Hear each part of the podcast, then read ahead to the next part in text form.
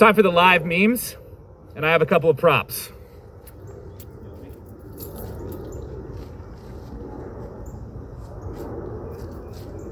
More branded Circle of Hope material. All right, it's pinata time. Pinatas are kind of humiliating. You know, you're like swinging at nothing. You know, just trying to hit something. Oh, that wasn't someone's face, was it? I scared. Who did I scare? Drew, I hit a thing. Sorry.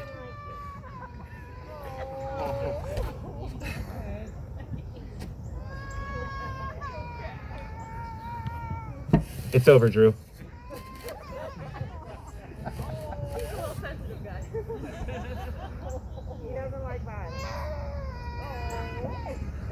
So what I was acting out there though was the the meme that uh, Brenda sent me. You can look at it at Newton Lake Park if you want.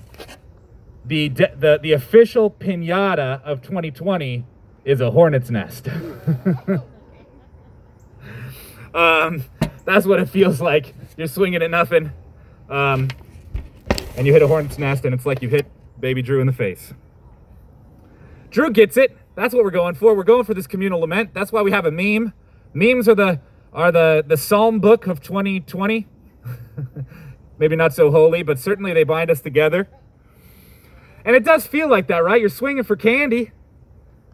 Sp- somebody spun me around, and there's a moving target. But I've got this bat, and I know it's supposed to hit something. And I'm not, I'm not sure. Um, I'm not sure that I can, I can, I can expect candy at this point. Hornets Hornets sound kind of sound like more like what I would get. We're in this storm. It's it's disorienting. It's long. This year is lasting years. Uh, I'm feeling the blindfold most of all. I can't see what's coming. Somebody, uh, so with what little vision we have, we're looking to Jesus in the storm. How can we get th- through this with Him? How could we weather this storm without Jesus telling us every day, every minute, take heart, it is I? How could we do it if we didn't have that voice telling us, do not be afraid? So hear that now. Do not be afraid. Jesus is here with us telling us that. We've realized, some of us, that Jesus is here with us, but but that he's here in a completely different way than we often expect. We've been, we've been spending time with Jesus in the storm, using the, the question that the disciples ask in Mark 4 um, as our theme. After Jesus rebukes the winds and waves on the Sea of Galilee and he calms a, a literal storm, his disciples ask each other in the old King James language, What manner of man is this? Jesus is really, really different he's doing stuff in this storm that we might be missing because he does stuff that different. We might be looking over here with our expectations, and Jesus is over there giving us peace. We're, we're swinging at a hornet's nest over here, maybe, and Jesus over is over here with candy. And maybe even if we hit the pinata and we want to get to the candy, the, the is full of all this candy we've never had before and we refuse it because we're not sure we're going to like it. Snickers are nothing. Yeah, it's like that.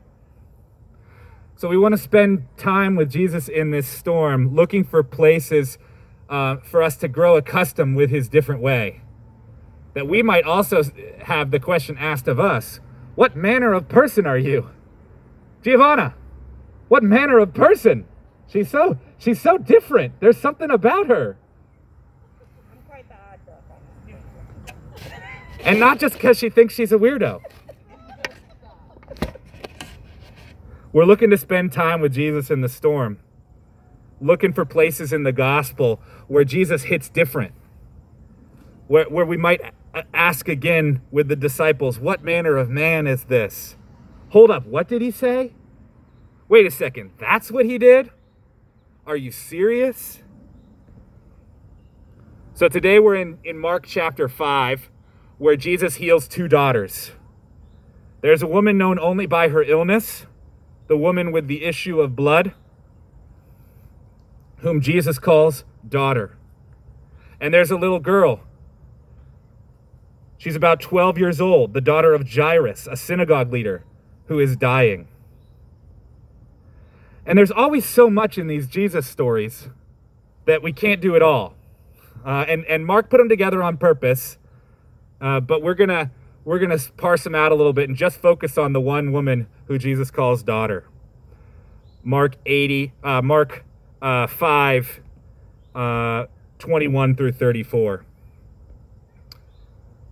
Uh, we'll get there in a second, but I want to give you a little context. Mark describes this woman who has, has suffered from an illness for 12 years. That's not actually in Mark, that's in Luke's version. Um, it's about the same time it's the same amount of time that the little girl that that Jesus is on his way to heal has been alive. So there's more connection there. This girl is 12 years old. Jairus comes and says, "My daughter's dying. Please come heal heal her." And on the way, Jesus encounters this other woman who he calls daughter. And she's been suffering from menstrual bleeding nonstop for 12 years. This is literally draining. Can you imagine losing that much blood?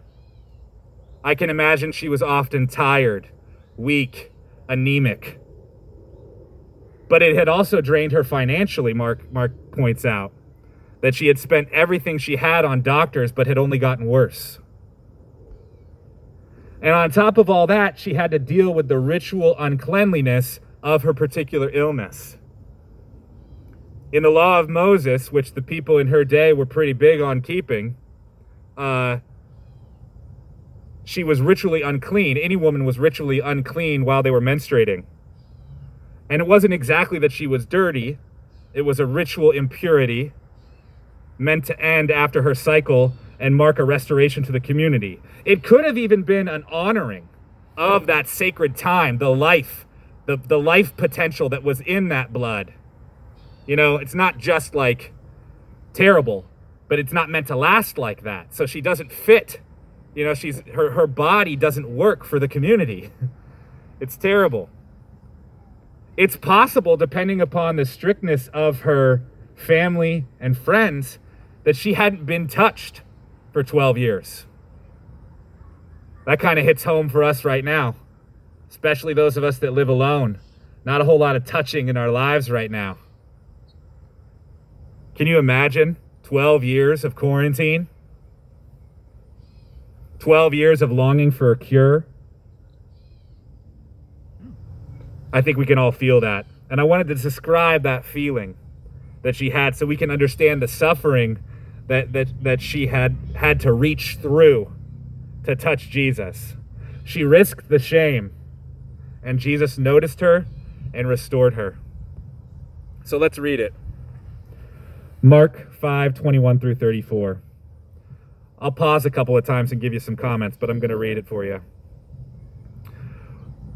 When Jesus had again crossed over by boat to the other side of the lake, a large crowd gathered around him while he was by the lake. Then one of the synagogue leaders named Jairus, that'd be a great name for a kid, by the way. I didn't win that debate, but if you're going to have a son anytime soon, Jairus, great name. Jairus came, and when he saw Jesus, he fell at his feet. He pleaded earnestly with him, My little daughter is dying. Please come and put your hands on her so that she will be healed and live. So Jesus went with him. A large crowd followed and pressed around him. Have you ever been in a crowd where it's kind of hard to even get where you want to go? Have you have you been in a crowd like that? Be there for a second. It, it, it's that might make you feel claustrophobic, but even if even if that's who you are, even that's how you are, you might even be longing for that crowd right now because it's just so not allowed, so foreign to us at this point. A large crowd followed and pressed around him, and a woman was there who had been subject to bleeding for 12 years. She had suffered a great deal under the care of many doctors and had spent all she had. Yet instead of getting better, she got worse. When she heard about Jesus, she came up behind him in the crowd and touched his cloak because she thought, if I just touch his clothes, I must I, I will be healed. Immediately, her bleeding stopped, and she felt in her body that she was freed from her suffering. That's Mark's favorite word, immediately. There's this immediacy, this action, this this all of a suddenness to the to the whole gospel, but certainly to what Jesus does in the world. You know, this is a full reversal in this moment. The power of Jesus just naturally flows through the channel of her faith. It, it's, it's like her faith was open to the power and it only needed a connection to flow. Like it's like a live wire, electricity. She's just a conduit.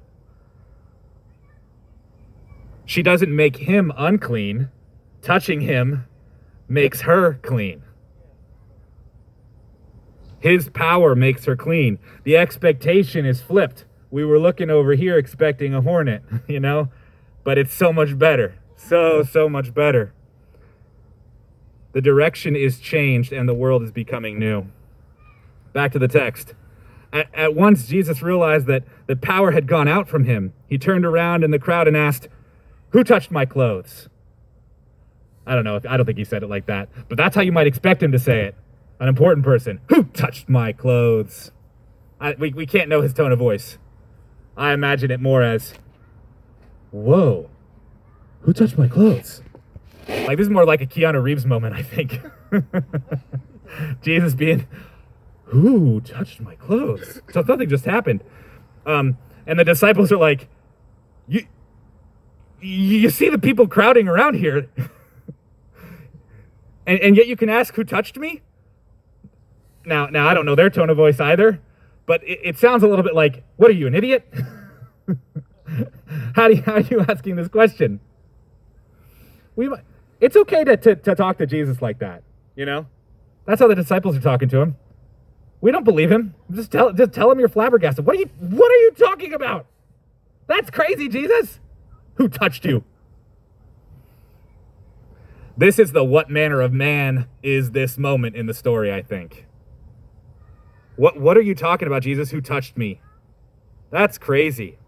But back to the text, Jesus kept looking around to see who who had done it because he felt the power move out of him.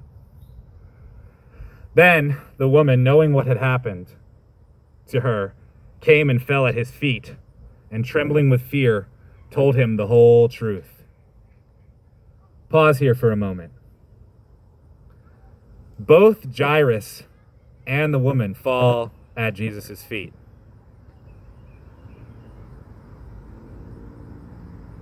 Jairus asks Jesus to walk across town and lay his hands on his daughter. It, it's a relatively big ask. Jairus is an important person, he's a synagogue leader. He has a name. Jairus is making a case, he's earnestly pleading with Jesus. The woman tells the whole truth. She's exposed. I imagine that in that moment, shame is present in that trembling fear that she has to tell the whole truth. Has she done something wrong?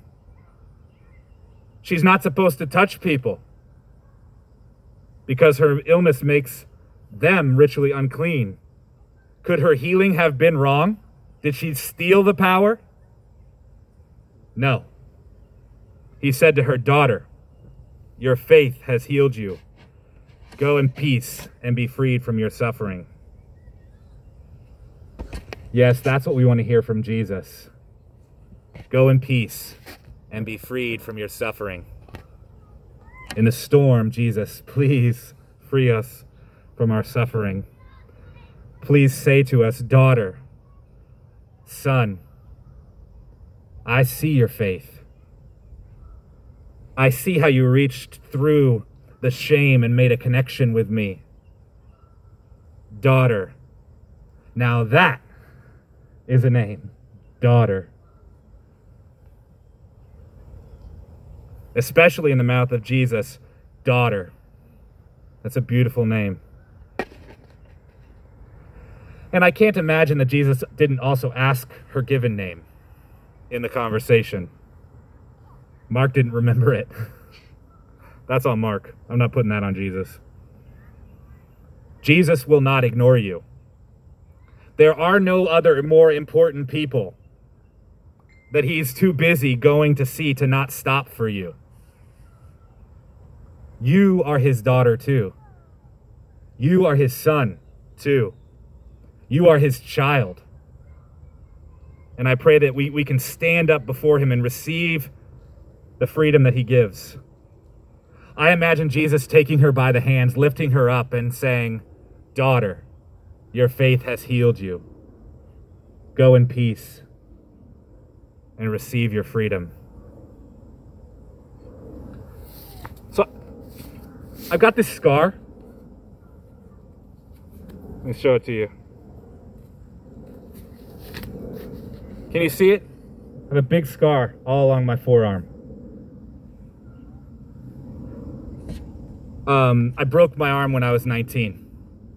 Broke it pretty bad. They had to put a metal plate in there and some screws. And uh, unfortunately, I don't set off metal detectors. Though I did initially get a note saying that this man has a bionic arm. It didn't say that, but that would have been cool. But every once in a while, I mean, you might not be able to see it from that far away where you are, but every once in a while, when someone's sitting with me and I've got short sleeves on, they, they all of a sudden they say, "Hey, whoa! What happened to your arm? That's a serious scar." How often do people notice your for, your forearm? You know, excluding tattoos, excluding cool, gnarly bionic scars. You know, if you just have a, a an arm as you, as it was birthed, how often do people comment on it? I imagine not very often. I've never gotten any comment on my right arm, only on my left arm. my, my left arm is interesting because it has this big scar on it. It seems that our bodies are, are, are, are supposed to just work and then they're unremarkable.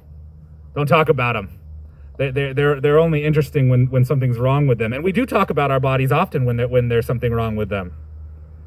It's a, it's a topic of conversation especially for like people um, that are like getting on into my parents' age and beyond. To start talking about uh, how the body's working. And so it is with this woman who is known by Mark only as the woman with the issue of blood. She's known by her illness.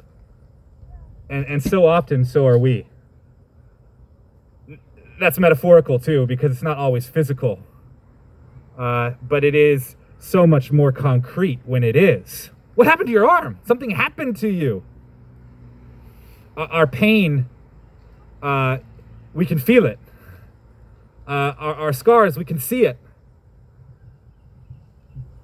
But we can't share it very well. Our, pain can't be given, even though we often try. You, you, you've tried to make someone feel as terrible as you feel at some point in your mm-hmm. life. But it didn't work. There was no transfer of pain, only a spreading and, and, a, and a, a creation of new pain. pain. Pain can generate new pain, but it can't be passed on.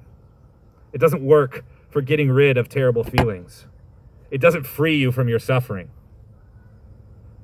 What frees this woman with the issue of blood is her belief that Jesus will heal her. She lets that, that hope override the shame of her illness, this thing that defines her, even though it probably shouldn't. She reaches through the isolation and the fear, and she actually fights through the crowd. Maybe even covering her face because people in that town know that she's got this problem and she shouldn't be in a crowd. I can imagine so much shame in this. But her freedom is not just physical. You know, when she feels the energy transfer and she knows that she's better, it's not over yet. She still goes to Jesus in fear and trembling, and she's not sure what's going to happen. She's still in need of the freedom that Jesus provides, even if her body has already been made whole. She needs to tell the whole truth. She, she needs to bare her heart explain her rather private illness in the crowd. I can't imagine that she's not sobbing through that story. And what manner of man is this? Jesus gives her a name daughter. Jesus sees her in her fear and names her. He names her vulnerability and faith as freedom. This is truly another kind of power. This is truly a different kind of man. She kneels before him, expecting shame for being seen. She expects to be caught in stealing power or, or being where she isn't supposed to be, touching who she isn't supposed to touch. But that is not what she gets. She is loved for being seen, for showing herself, for bearing all. She is honored as daughter. And she is given credit for her, her emancipation. Your faith has healed you. Go in peace and be freed from your suffering. Jesus not only stops on his very important mission to save the synagogue leader's daughter's life, he doesn't just give her a wink and she gets to not be ill, you know? Uh, good job, babe. And then he keeps going. Now it's a whole thing. He notices her and she, he makes sure that everyone else notices her. He uplifts her and honors her. He goes on to heal the other daughter, telling her little girl, Get up, even though everyone else thought she was dead. And maybe she was. But it's clear that this woman with the issue of blood, who reached through the shame of her illness and the possible crime of her healing to be seen, healed, and freed, is something special. She is a daughter. And she's the only person recorded in the Bible who Jesus calls daughter. She reminds me, what she does reminds me of what Jesus did as described in Hebrews 12. Let us run with perseverance the race marked out for us, fixing our eyes on Jesus, the pioneer and perfecter of our faith. For the joy set before him, he endured the cross, scorning its shame, and sat down at the right hand of the throne of God. Consider him who endured such opposition from sinners so that you will not grow weary and lose heart. The writer of Hebrews is calling us to this, and I think calling us back to this moment in Mark 5. She scorned the shame. She persevered. She had opposition. And she was named as daughter and honored, sitting down next to Jesus at the right hand. To be like the woman in Jesus, we must learn to scorn the shame. We can tell the whole truth too, even when we're not sure how Jesus will respond. Fear and trembling is part of this process, and it's a reason that we don't often do it because we are so accustomed to shame. Shame is so deeply embedded in us from very early on in our lives, and it's a major way that the evil one keeps us locked up separated from each other and from God, separated from the, from the freedom that Jesus wants for us. It drains the life out of us. It drains out the abundant vitality that we were made for. The daily prayer water blog this week, that's circleofhope.net slash daily prayer deeper, was all about shame. So let me end with this practical exercise for, for scorning shame. It's a way to tell the whole truth, at least to yourself. It's called taking an inventory of shame. Scorning the shame requires that we seek shame where it hides. We do not wait for it to find us. One exercise for this is called the shame inventory. It's a simple exercise using a 3x5 card and a pencil or a note on your phone an email to yourself on your phone, whatever, whatever whatever it is. Throughout the day, anytime you encounter shame, make a mark on the card. The purpose is not to analyze what led to the shame or the lo- larger story surrounding it. that that form of analyzing ironically tends to feed the shame cycle. No, the purpose is to draw your attention to the fact that the shame occurred. Remember, uh, shame uses clandestine operations. It'd be happy for you to experience it without it taking any credit because its objective is not to be famous, it's to destroy you.